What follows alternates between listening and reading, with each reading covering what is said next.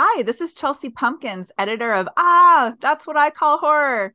And you're listening to the HP Lovecast podcast. Enjoy.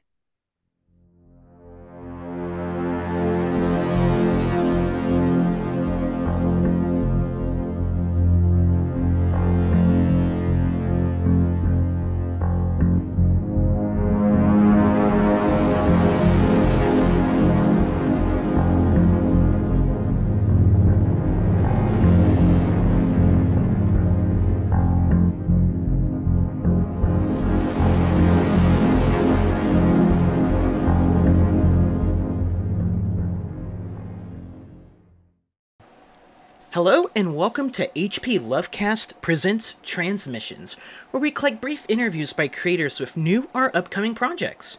We'll open with the guests reading an excerpt from their project and then follow with the interview proper. Transmissions posts on the last day of each month. I'm Nicholas Diak. I'm a pop culture scholar of Peplum films, industrial music horror studies, and I'm the editor of The New Peplum from McFarland. And I am Michele Brittany, editor of James Bond in Popular Culture and the Bram Stoker nominated Horror in Space. I write on all things pop culture with special emphasis on horror, fantasy, and spy genres. Nicholas and I co edited horror literature from Gothic to postmodern, also from McFarland. So, this episode's transmission is with Angela Sylvaine. Angela had originally appeared on the HP Lovecast podcast way back in June 2021. It was a short form interview that we talked about her novella, Chopping Spree. Well, we're delighted to have Angela return to the show to talk about her debut novel, Frostbite, which is slated to be published by Dark Matter Inc. Uh, on October 10th. Welcome, Angela. A bowl-shaped crater at least 12 feet in diameter had been blasted into the ground, revealing the dirt beneath the packed layers of ice and snow. In the center of the crater sat a boulder-sized rock, faint wisps of smoke still rising from its surface. Whoa. Sitting down, Raylene let her feet dangle over the rim of the crater. A faint heat seeped through her jeans. The projectile must have been blazing hot to burrow such a deep hole in the frigid ground. She slid down the slope and approached the rock. The mottled surface reflected the sheen of the full moon, its color seeming to shift from gunmetal silver and deep purple. A hissing sound, sound from inside the object, and Raylene moved closer, reaching out with one trembling gloved hand. Tightness filled her chest as she considered the immenseness of the universe, a universe where she was no more than an insignificant blip of life. Not exactly a cheerful thought, but a thrill of excitement filled her at being the first person to witness this celestial object up close, to bask in its enormous power. The hiss from inside the object rose in pitch like a blazing hot kettle reaching a boil, and she froze, her fingers hovering inches away. Her eyes watered from the bite of the bitter wind, and she blinked away the ice crystals forming on her lashes, gaze fixed on the rock. A thunder crack sounded, and the thing ruptured, splitting into two neat halves. With a yelp, she stumbled backward and fell, landing painfully on the hard ground. The inside of the object looked much like the outside, that same mottled metallic rock. Raylene climbed to her feet, eager to touch the thing, to claim it somehow, though her brain argued that that may not be the best idea. She stopped when thick black liquid welled from the pores inside the rock, filling the air with the scent of burned motor oil. The stuff moved slowly, not dripping or pooling like a normal liquid, rather creeping along the cleaved surface. The cold air is freezing the stuff, she told herself, mm-hmm. until the rivulets hit the exposed dirt and skittered across the ground in a web like pattern. Raylene gasped and backed up before the sludge hit her boots, slipping but managing to stay upright. She watched as the gunk stopped and seeped into the frozen soil to disappear. The wheeze of her rapid breathing echoed in her ears as she crept backwards, eyeing, eyes locked on the fallen star. The scent of burnt oil singed her nose as the last of the black sludge slithered from the rock and sunk into the earth. No evidence of the stuff remained. Beneath her feet, the ground rumbled, and she extended her arms to keep her balance. An aftershock from the impact, she thought? A high pitched shriek, like that of a wounded animal, swelled from beneath the ground, mixing with the whistle of the bitter wind, and she cringed. Well, shit, she said, trying to convince herself this whole situation was more funny than terrifying. Can't imagine I'm getting my wish now. We are joined this evening by Angela Sylvaine, a repeat uh, interviewee from HP Lovecast podcast. Uh, she was on before to talk about her debut novella, uh, Chopping Spree, but now she is back to talk about her debut novel, Frostbite. So, Angela, we are excited to have you back. It's good to see you. How are you? I'm great. Thank you so much for having me. It's always an absolute pleasure chatting with you too. So you have uh, it's September now. Next month, your debut novel, Frostbite, comes out. So we are excited to talk about it and also congrats in advance. Thank you. So, why don't you tell us a little bit about Frostbite? What happens in this novel of yours? Sure. So it's a 90s sci fi horror comedy. So lots of genres all mashed together. And it's about a small town in North Dakota that gets hit by a meteor, which infects the hibernating prairie dogs with alien worms. And the main character, Raylene, she's a recent high school graduate that's been forced to defer her college plans in order to stay home and take care of her mom, who is suffering from dementia. And she and her best friend Nate team up to stop the alien invasion while also battling a doomsday cult that has interpreted this whole meteor landing as a sign that Judgment Day has arrived. I gotta say that the the aliens, uh, because there's imagery in the book where you know the poor prairie dogs, you know, pass away or whoever gets infected, you know, they, they slither across the eye.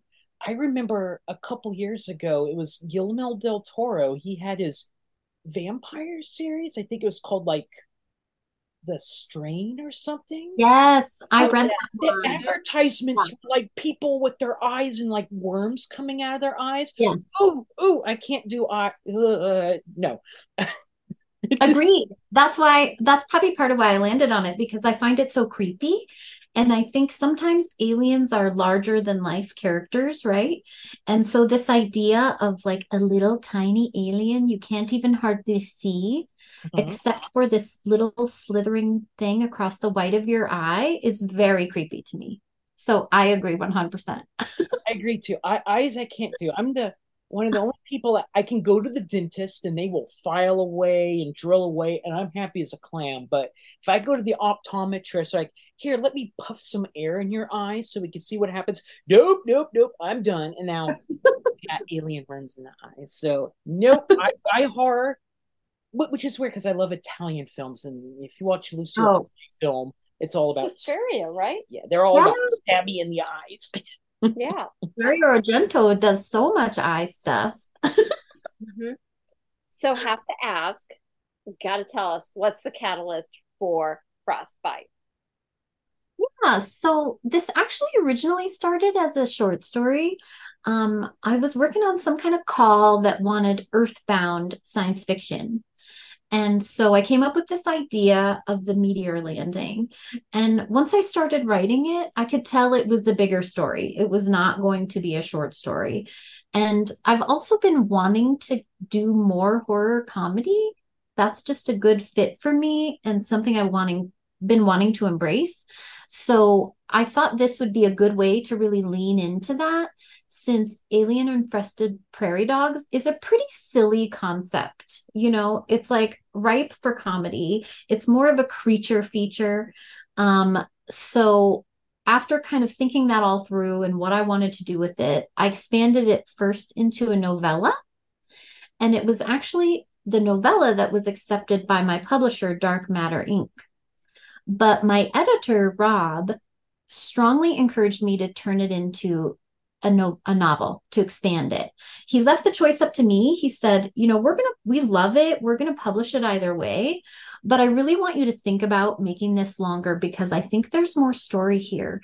And he was absolutely right. Once I started kind of planning what that outline would look like, I realized I would be able to do so much more with the characters and the town and just make the story so much bigger um, that I'm really happy I did that. And now I think it's kind of reached its potential in that longer format. As a follow-up question, because you you took uh, from a novella to a novel, um, what was that process?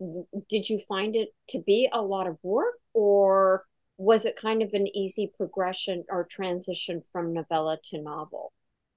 Yeah, it was basically just a matter of kind of like breaking down the elements of the story. So um, I looked at it from a couple of options. I could have just kept the no- novella as basically act one or the first half of the book and then gone from there. Mm-hmm.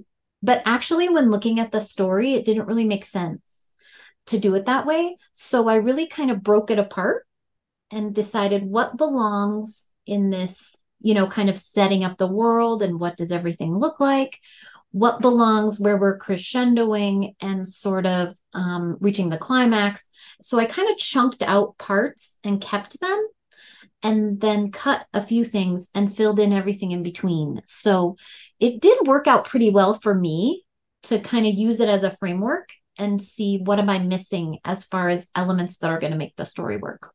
Mm-hmm. Mm, great. I, I, I do got a, a slight follow up because, you know, uh, bloodthirsty, rabid, mutated uh, prairie dogs sounds absurd on paper, but I have to remind people the 70s gave us Night of the Lepus, which is yes. about giant rabbits attacking everyone. So yep. you can do that. You could do uh, you know, evil ground chucks and, and you're perfectly fine. And I don't know, I think those um those little animals are so innocent and small. You don't think of them as dangerous. Mm. So they're kind of a good unexpected thing to turn into some version of a monster, you know? Mm-hmm. Unless you have uh, seen Caddyshack and you're Bill Murray, then there Yeah. I mean, there's nice groundhogs and prairie dogs too. mm-hmm.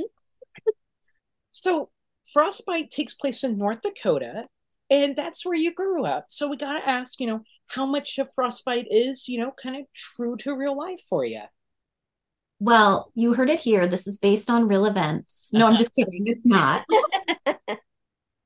um, the weather is very true to North Dakota. I really wanted to capture like what that those winters felt like and that real cold that you live in for six months of the year, essentially. So that's definitely based in reality. And although the town of Demise isn't real, I pulled a lot of inspiration from my hometown and the areas around there. Um, I actually grew up in a trailer park, mm-hmm. much like the one the main character Raylene lives in, that had a field of prairie dogs and gophers behind it so that's really like was my childhood reality my entire childhood up through when i left for college was lived in a trailer in a very wintry setting with these prairie dogs out there although they were much less deadly you know they weren't really like vicious prairie dogs they were very cute so so that's totally fake but you know though some of the the best horror out there is that winter based horror that really plays a good part of it. Like uh, I'm thinking, what's 30, 30 Days of Night? Mm-hmm. Yes, love that one. Yeah, and uh, John Carpenter's this, you know, the thing, and yes, although it's not a horror film, but Whiteout, I suppose. Mm-hmm. You know, there's something a little like, and shiny thriller, suspense, yeah, yeah. I love that wintry horror. I think it just is like a whole vibe. Mm-hmm. It's almost like another component you're fighting is the cold, the cold, because it places a lot of limitations on you, you know, mm-hmm. and a certain amount of danger. It's not like you can just hunker down outside or something like that. Um, you know, and I think, you know, the other thing I was thinking about that sort of comes from reality that I tried to capture was the culture and demeanor of North Dakotans. Mm-hmm. So that sort of Midwest nice type of personality and that cadence of speaking, I definitely wanted to kind of pull in. And I'll often describe this as like a critters or gremlins meets Fargo because it's like a creature feature, but with like small town heart. And yeah. these, and that's really what people are like there. So that was another piece that kind of I brought in from my real life experience. Mm-hmm. That that Fargo accent, yeah. Yeah. You can probably hear once I start. I've been out of North Dakota for a long time now, like 20 years. Um, but when I start talking about it, my accent starts to come out. So I, I do gotta ask, since you live in Colorado right now, do, do you sometimes like during the winters in Colorado step outside and go, Nope, I don't miss this at all and head back in? It is so much more mellow here winter wise. Okay. Honestly, I only step outside and like, you know, that scene in Edward Scissorhands where she's spinning mm-hmm. beneath the snow, the ice coming from the ice sculpture. That's like me in Colorado. I love it here because it is way more temperate and the winters are lovely mm-hmm. compared to the cold in North Dakota. the difference between Christmas lovely Lifetime Channel winters and you know, the, the, the reality, the, the, the real winters of the Midwest. Exactly right. Well, another um, aspect to the real life that you brought in, um, you know, not just North Dakota, but having lived in the the nineties. Um, was this a, a fairly easy project to bring in those memories from the 90s or did you do quite a bit of research to make sure that you you know did i really remember was it really 1992 that that came out you know did you do that kind uh-huh. of yeah probably a little of both i'm about the same age as the main character so it was fairly easy to like just to kind of pull from my memories about what I liked and experienced at the time. But I did also do a fair amount of research on what were the popular movies, the music, the current events, mm-hmm. so that I could really make it seem real and rooted in a place. And even early on, um, the editor and I talked about the 90s being a character. So mm-hmm. that I had that in my mind of the time and place is really a character. So it has to be well developed and kind of intertwined with the DNA of the story. Mm-hmm. And, you know, we talked earlier about, you know, the groundhogs and the 70s films that were, you know, definitely B roll and C roll. Was there a, a decision process as far as like maybe not making it too far back into the 70s and sticking with the 90s uh, because you were more familiar with the 90s? Yeah, I think there was because um, if nothing else, this is my first novel. So let, let's be real. You want to kind of take on something you feel like you're going to be able to deliver. Um, and I really love nostalgia. So I could see doing more of it. But honestly, an easy place to start is with something I know. So I think it just kind of makes sense. Oh, that's a good point. Yeah, mm-hmm. So, so kind of going off that, you know, since this is a, I'm going to call it a retro wave novel, you know, because there's that uptick in like kind of synth wave and vapor mm-hmm. wave going on right now. Um, actually, it's been for a couple years now. Um, but um, you know, this this is a book that's you know not mid '90s, but slightly after mid '90s. Uh, this era I grew up in as well, so I I, I identify. But you mm-hmm. know, um, aside from you know just kind of name dropping because there, there's a little bit of name dropping in, in the first uh, couple chapters you know to help establish you know time and location um you know blockbuster video i'm gonna go in and you know rent some movies and you know all that fun stuff. But aside from that you know how do you feel like you go about recreating literary nostalgia? And then i guess a, a second part of that question is is you know gen z you know people born after y2k you know this is before their time. So how do you also kind of juggle you know hitting nostalgia vibes but also making this accessible to folks that didn't necessarily live the 90s yeah. and didn't have dial-up yeah yeah. I think it's um ultimately i think using nostalgia well or doing kind of a retro wave feel is about giving the reader the experience of the time and place even if they might not have lived it themselves. So it's kind of about weaving it into the day-to-day life of the characters. Um, and frankly some of that stuff is kind of funny now in retrospect. So it works well in a horror comedy to talk about like renting videotapes and things like that because it's because funny. It's kind of like in it in its nature it's sort of funny to think back about. Um, and i think as far as making it resonate with younger readers um, people have a real appetite for nost- nostalgia and retro right now. If you look at the popularity of Stranger Things and Fear Street and all these other things, it's not like it's just people my age that are watching that, it's younger people as well. Um, and maybe that's always the case. Like, as consumers of entertainment, I don't know that we always want to live in the world we exist in today right? We don't always want to live in our own reality. We want a bit of escapism. And nostalgia kind of offers that opportunity to live in a world that's not the same as yours. Um, but ultimately, I think delivering anything well, wherever you set it, is all about characters, frankly. You know, you really have to build strong characters that the reader wants to spend time with, regardless of where the story takes place. Um, so that's probably more important than anything else is like putting them in this world, but making it people that readers want to spend time with. Mm-hmm. I, I, as a side note, because uh, this is this is a weird bridge, but it'll make sense here in a second. I've recently been doing a lot of uh, research and academic writing on Viking metal, and it, it sounds nothing related, but one of the uh, papers I came across uh, was talking about you know why Viking metal, all this stuff, and it said something kind of profound in the idea of you know you look to the past to find solutions to modern day problems.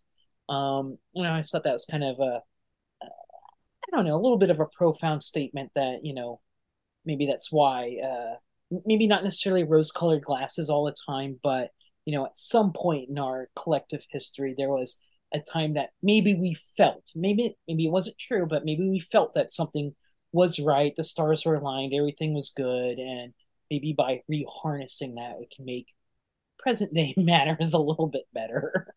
Totally. Good and bad right? You can like learn you can kind of recapture the good parts of mm-hmm. times but also learn from mistakes you've made or things we've done in the past that maybe we need to do better. I think there's absolutely value in that yeah, and I think that, you know, the other adage is, you know, um, those that don't learn from history are bound to repeat it. So, yeah.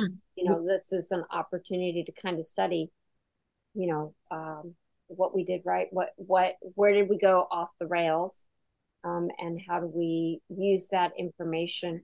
It's kind of like, you know, uh, what is it? Um, Six Sigma yeah, totally. a Six Sigma term into this horror podcast. Finding the root cause. oh, that's that's terrible. That's terrible. But I guess our interviews are the same thing as the five whys. Oh my god, I'm slipping into it.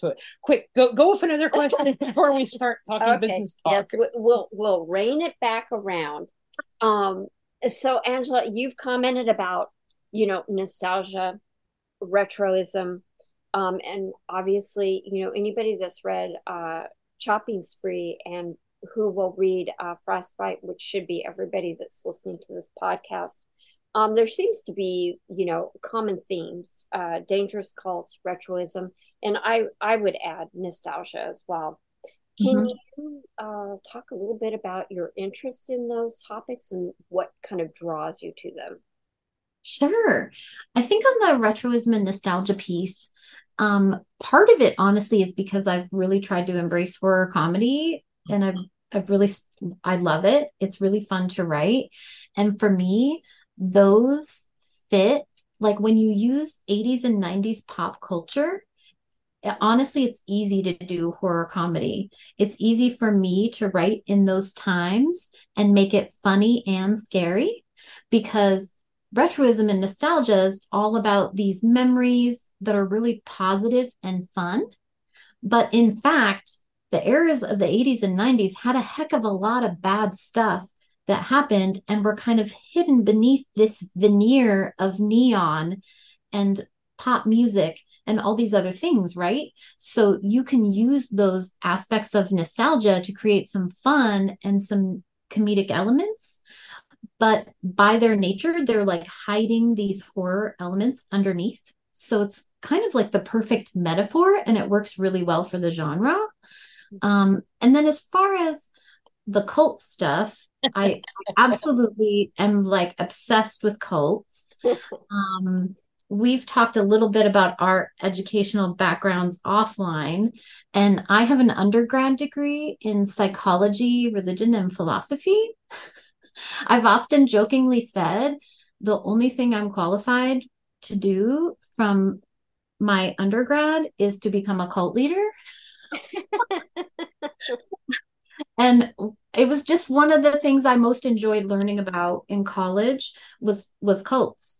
Um, I actually had one professor who lost several family members in the Jonestown massacre, and another professor who was in the Da Free John cult. So I was meeting these people that really had real impacts on themselves or their family members being involved in cults. Um, and that just made me think about how intelligent people can be so manipulated manipulated into believing and doing almost anything. Mm-hmm. Um, and in the case of frostbite, it takes place shortly after the Heaven's Gate cult. Hale-Bopp. Yep, Hale-Bopp, where they committed suicide and this comet was coming, right? So you can kind of see these parallels when I started thinking about okay, how would people in this small town react to a meteor landing? It wasn't really a far stretch to say a doomsday religious group might misinterpret this as something else happening. Mm-hmm. So it came kind of naturally as the result of a story that the story that was being told, but also like I'm obsessed with cults, so it was probably going to find its way in there either way. Mm-hmm. I think we have an auteur in the making. the 90s gave us what? Branch Davidians and Hale-Bopp. And if I recall, I, my, my memory's a little gray on this, but you know, Hale-Bopp, uh, the the Heaven's Gate folks were like one of the first like I'm gonna say 90s cults in that they embraced the internet. They used the internet to like get their word out and yeah for recruiting. Yeah, yep, that's right. Right, right in that wave. Um, uh, Angela, I, I do want to ask real quick. This is a weird side question, but have you ever heard of the video game called Sagebrush? I've heard of it, but I must admit I'm not much of a gamer, so I've never uh, played. It I recommend it. It's done in a retro style, so it looks like a 90s PlayStation 1 game. But okay. you're an ex member of a cult who goes back to their compound that they escaped from. It's been burnt down.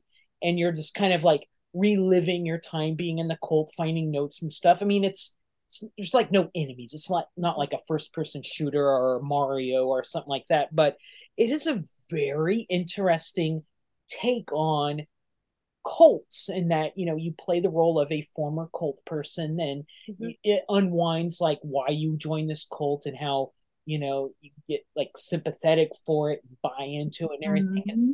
I, I, guess it's more of a visual novel in that sort of regard that's kind of first persony but it looks like minecraft Highly I love it i love that concept it sounds very cool yeah when i saw all the cults and stuff in this uh in this uh, book, I immediately thought of Chopping Spree because of they had the the the coat uh, that the cult for plutocracy where they worship a guy for you know economic gain. But Angela, so we we've talked about uh, a little bit earlier how you know there's a horror comedy, there's a mixing of genres in here.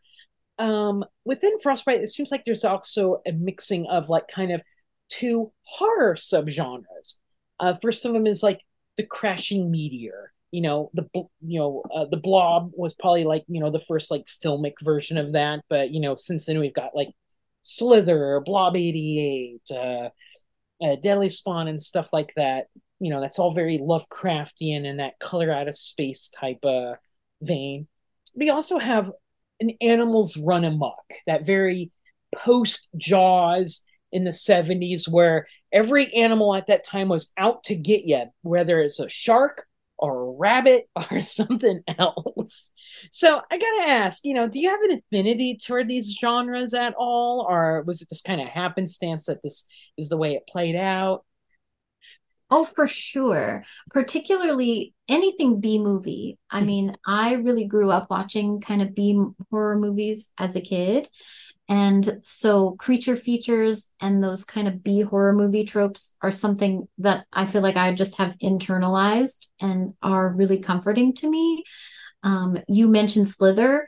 That's a total comfort movie for me. I will I will watch that every day.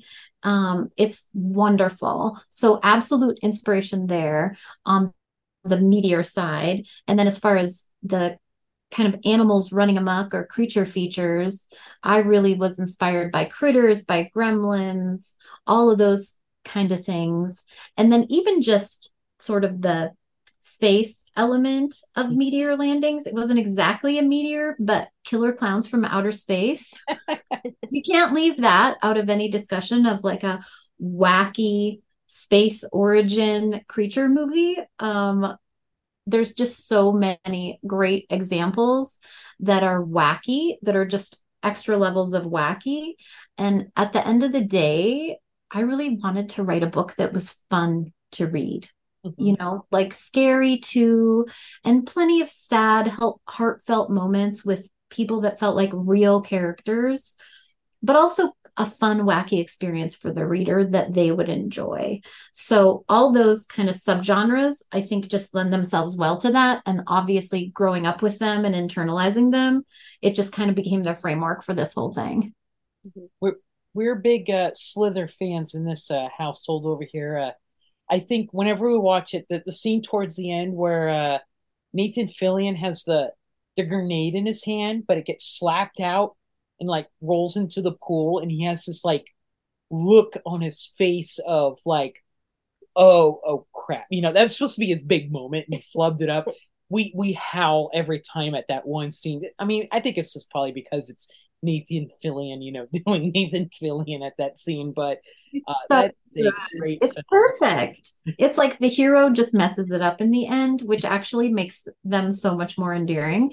And not to spoil anything, but you do get a little bit of that at the end of Frostbite too. So y- there's a little bit of a reference there that you might enjoy. So we've talked a lot about the textual aspect of Frostbite, but we, we gotta we gotta ask a question about the cover because the cover is awesome. It looks like you know that kind of classic Star Wars '80s pose where you know the characters are all in front and there's a lot of cool stuff happen. Star Wars are Indiana Jones, basically Lucas film back in the day, but you know the the the Mr. Plow that's ran over, you know, uh, prairie dogs that's covered in gore, the, the the bison on fire, the gas station, everything. And of course, it's very purpley, so it's very you know neon 80s, slight 90s vaporwave ish. So gotta ask, you know, about the the cover and working with the cover artist was this something you had input on? Something you had final say? Was it something that was just shown to you like oh my god you nailed it off the bat. This is great. Uh we got we got to hear about the genesis of the cover as you know it.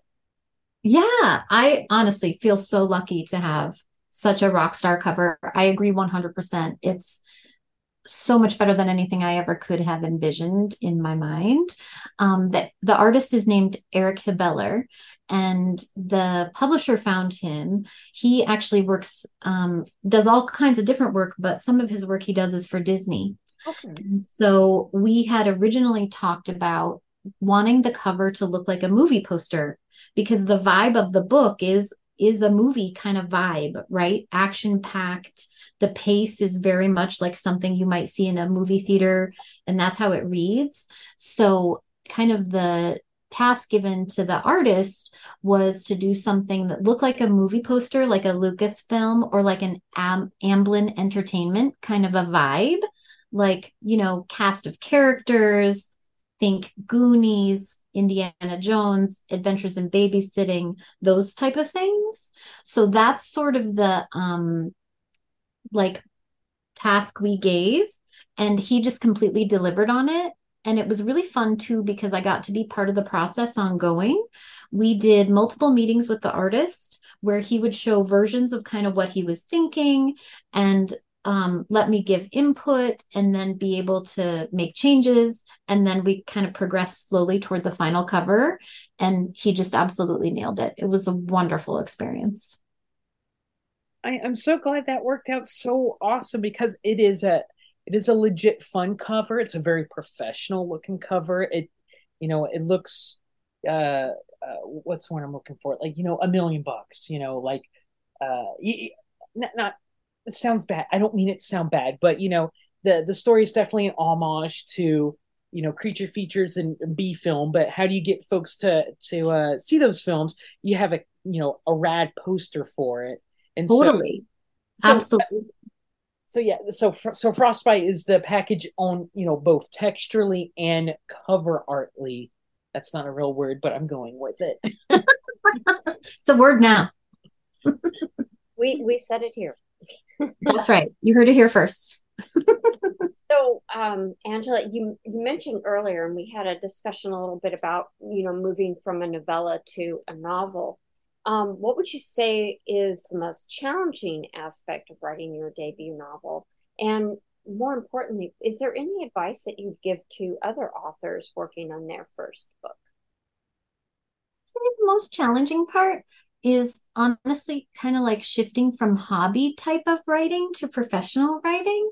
So I've written and sold dozens of short stories, but with those, I could always kind of wing it right? You don't really necessarily have to have a plan going in, or at least I don't. And you can write them a lot faster. There's not this huge commitment of time with a short story. And with a novel, I really had to embrace planning and structure. I had to outline and really understand story structure and the beats as far as what needed to happen where.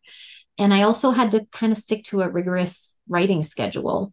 Um, because once you have a publisher and you have deadlines you have to meet you know it's not really a hobby anymore it's a job and you have to kind of meet those expectations. So that was probably the most challenging shift for me as far as how i write.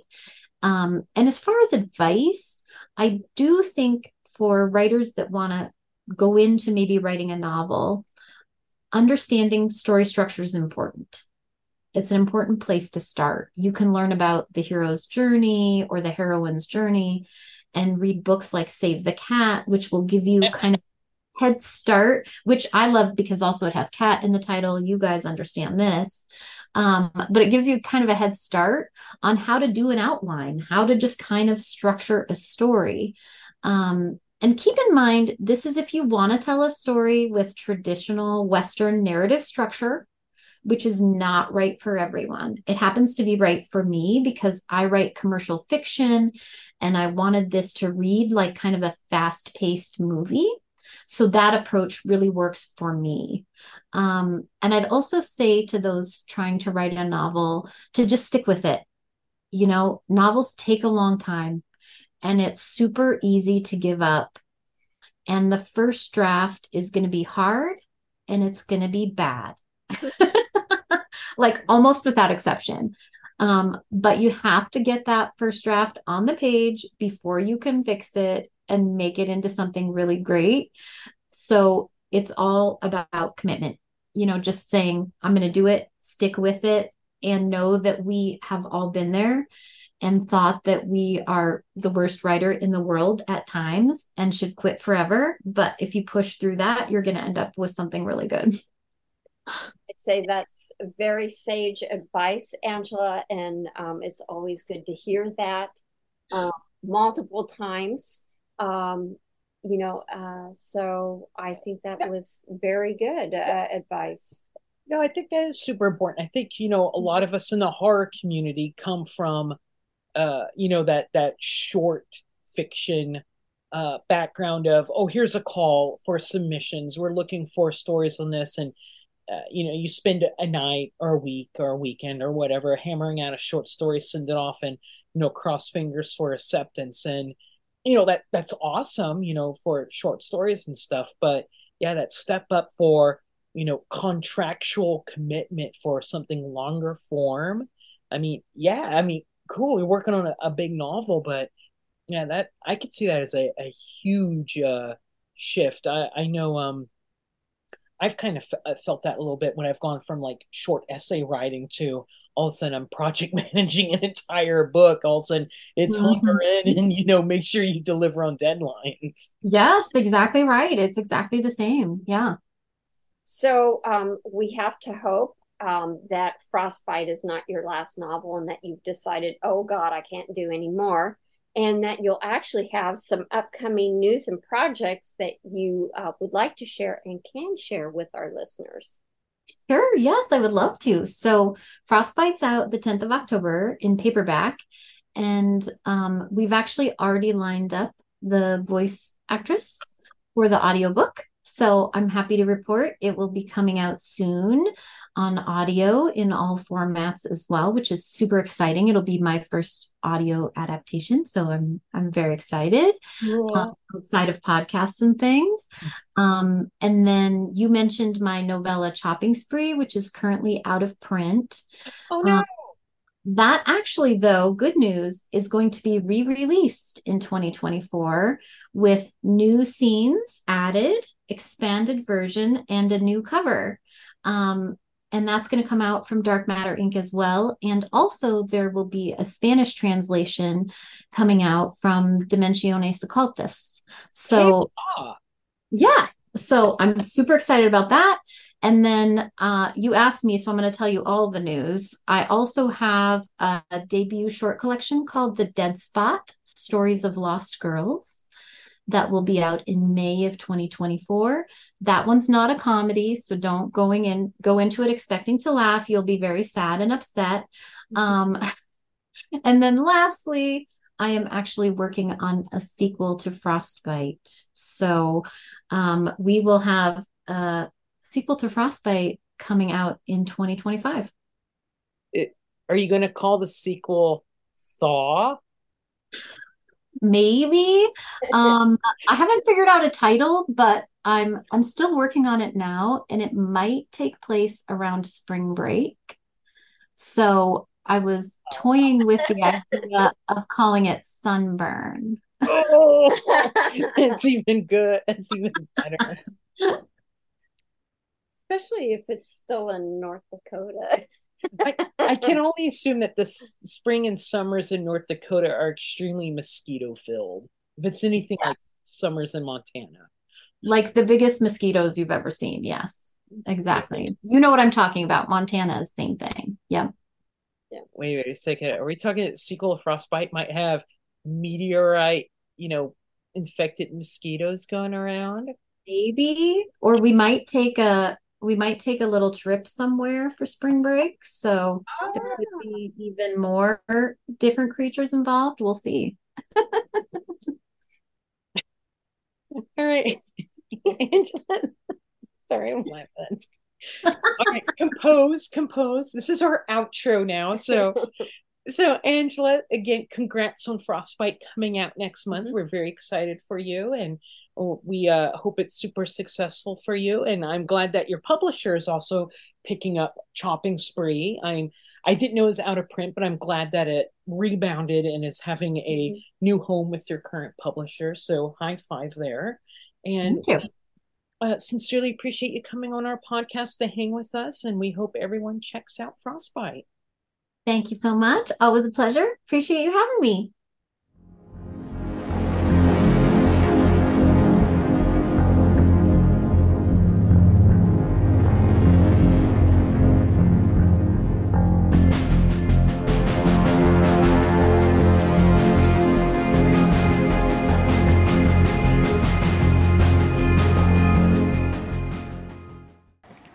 And that concludes our transmissions for this month. This episode's bumper is provided courtesy of Chelsea Pumpkins. Chelsea is the editor of the anthology Ah! That's what I call horror, an anthology of 90s horror, which will certainly pair well with Angela's 90 nostalgia novel, Frostbite. We with wish Chelsea continued success. So it's autumn time. We have a little tradition here on HP Lovecast podcast. What? We do? To Two years ago, we talked about a little independent film called Mimic. And then last year, we talked about Mimic 2. Well, guess what, folks? No, are we really? There's a Mimic 3 out there. so join us in October we'll be discussing Mimic 3, and that will drop mid October, in addition to our transmission episode that will drop on the last day of the month. Now, that's upcoming news for the podcast, but we have some uh, project news. Michele with a very uh, big project news. Yeah, um, I have been uh, working with Sean Woodard, who is one of our prior guests at Transmissions. He and I are going to be co editing a book on the mummy. And we're talking about The Mummy, the 1999 version, but we're actually going to look at the entire franchise as well as Hammer, uh, the Hammer Horror uh, version, um, and quite a few others. So, um, hope that you'll actually take a look. We'll have a link in the show notes uh, that'll link to the call for chapters. So, we'll be looking for an abstract um, as well as a short bio. Um, our deadline for that is December 15th to uh, mummybookproject at gmail.com. But again, take a look in the show notes for the uh, call for chapters so you can get all the, the full details about that project. Really excited. Uh, this has been something that um, I've been wanting to do, so I'm very excited to be partnering with uh, Sean as co editors of this book super excited for you. So we have a lot of horror fans out there, and I know a lot of people love Mummy ninety nine. So we do. I for one. We're on Facebook, Twitter, and Instagram. Our website is hplovecast.com, and of course, you can email us at hplovecast at gmail.com. And if you've enjoyed this podcast, please subscribe and feel free to explore our archives. We have several episodes up there. Consider supporting us by purchasing our books. We each have Amazon author pages with links to all the books that we have either edited or contributed to with individual essay chapters. Or if you feel like donating a dollar or two, we do have a Ko-fi account a link is also provided in the show notes. And of course, as always, thank you for listening.